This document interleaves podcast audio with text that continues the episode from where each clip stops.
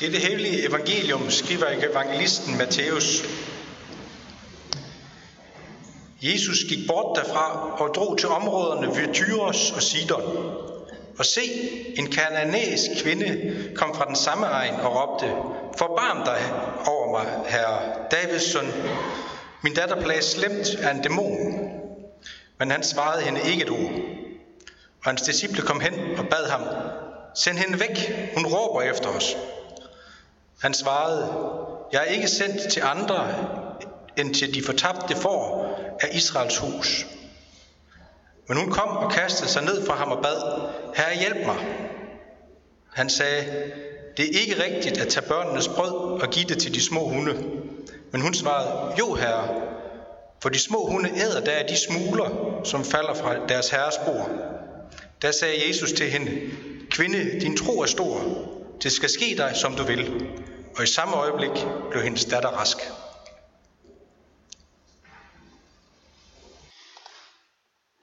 Gud Fader, vær til stede her i vores midte. Jesus Kristus, send os din nåde. Gud Helligånd, oplys ordet for os. Amen. Den kananæiske kvinde, vi hører om her, hun er virkelig i dyb krise. Hun lider virkelig. Hendes datter er syg, og det er jo noget af det, som man som forældre, det er det værste, der kan overgå en. Vi hører, at hun plages slemt af en dæmon. Det lyder virkelig ikke rart. Hun har hørt om denne jødiske mirakelmager sydfra, og nu er han her. Hun råber efter ham for at få ham i tale. Hun kaster al forsigtighed og pænhed over bord og råber, forbarm dig over mig. Kvinden her, hun må virkelig tåle meget. Tåle og bære meget.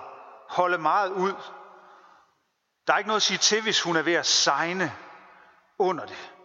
Hun kan ikke tåle meget mere. Ikke desto mindre, så må hun også tåle at blive afvist af denne jødiske mirakelprædikant, Jesus. Fire gange afvises hun. Først siger Jesus ingenting til hende overhovedet. Derefter så bidrager disciplene med, at de prøver at få Jesus til at sende hende væk, fordi hun råber og forstyrrer.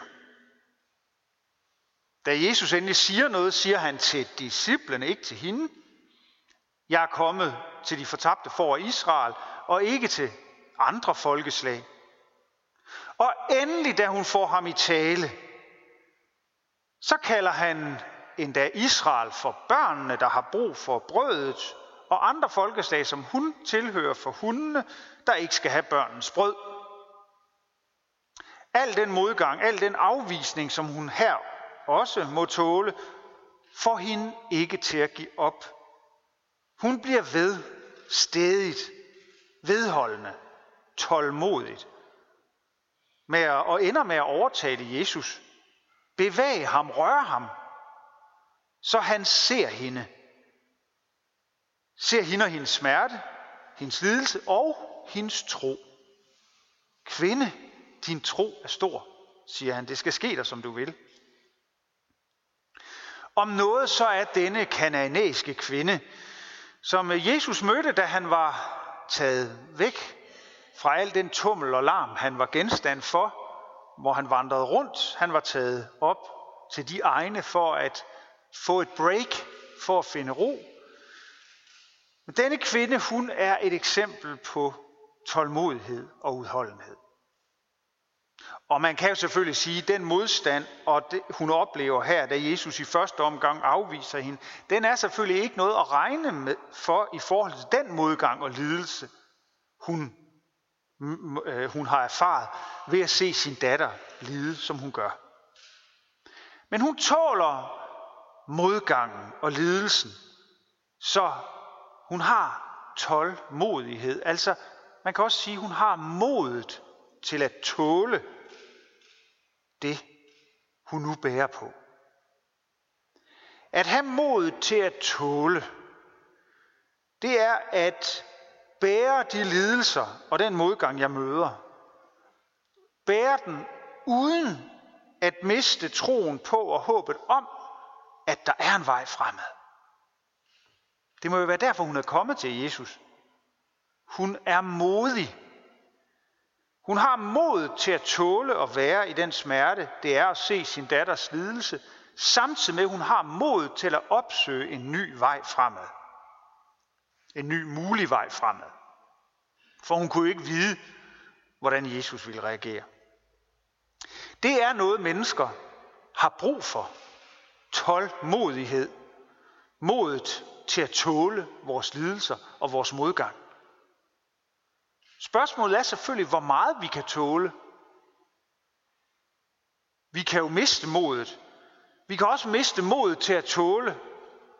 Hvornår bliver noget utåleligt? Vi ved, at vi kan sejne og miste fodfæstet og blive helt og aldeles modløse.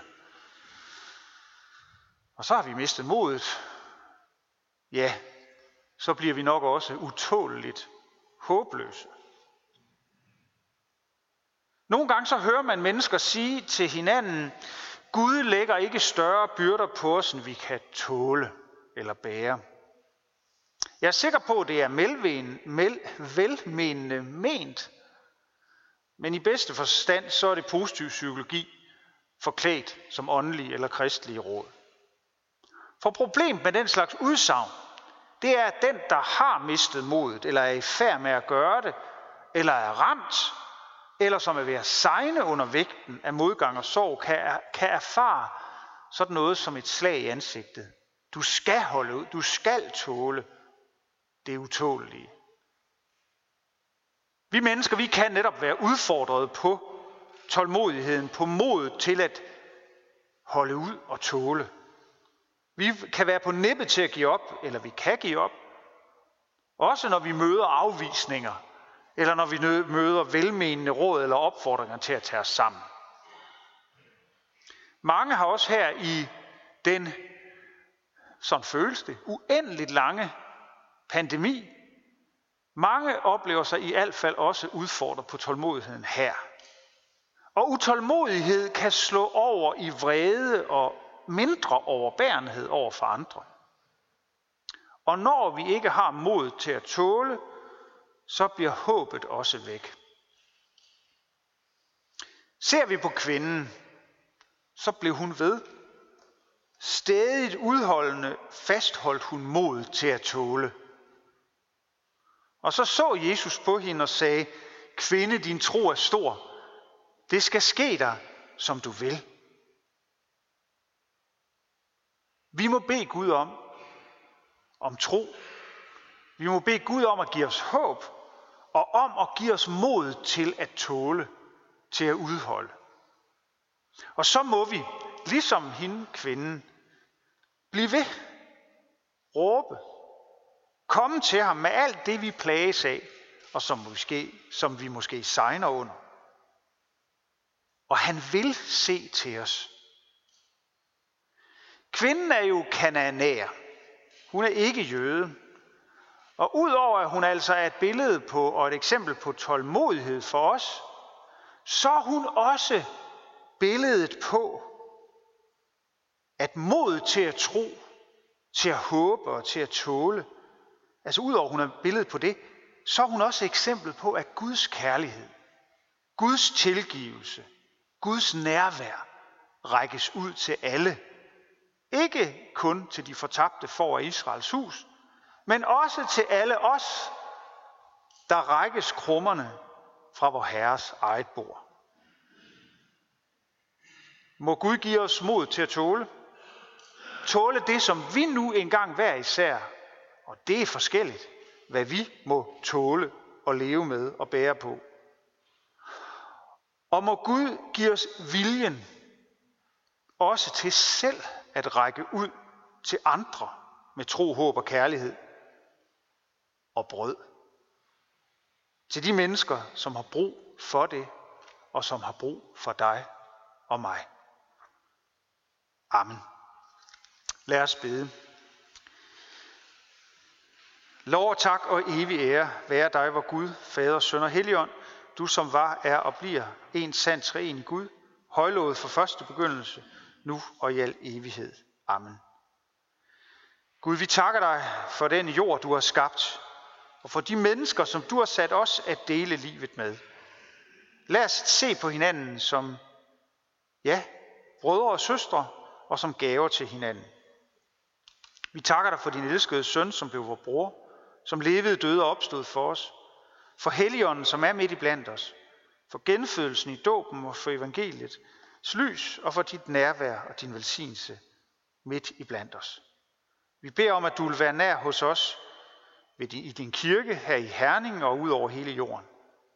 Lad os holde fast i troen og håbet og kærligheden, og give os modet til at tåle det, vi nu skal klare. Vi beder for mennesker, der plages af ensomhed og af sygdom. Vi beder om mennesker, som lever i konflikt med hinanden. Vi beder dig, send os din fred.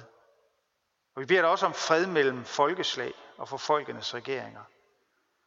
Vi beder dig for alle lovlige øvrigheder for alle med ansvar i vores samfund, for dronning Margrethe og hele det kongelige hus, for regering, folketing, domstole og regionsråd og kommunalbestyrelse. Giv dem troskab og visdom til at forvalte den magt og viden, de har fået til værn for de svage og til gavn for alle. Vi beder for alle dem, der sørger og har det svært. Kom til os alle med din, med din kærlighed og giv os håb og tro og mod til at tåle. Amen.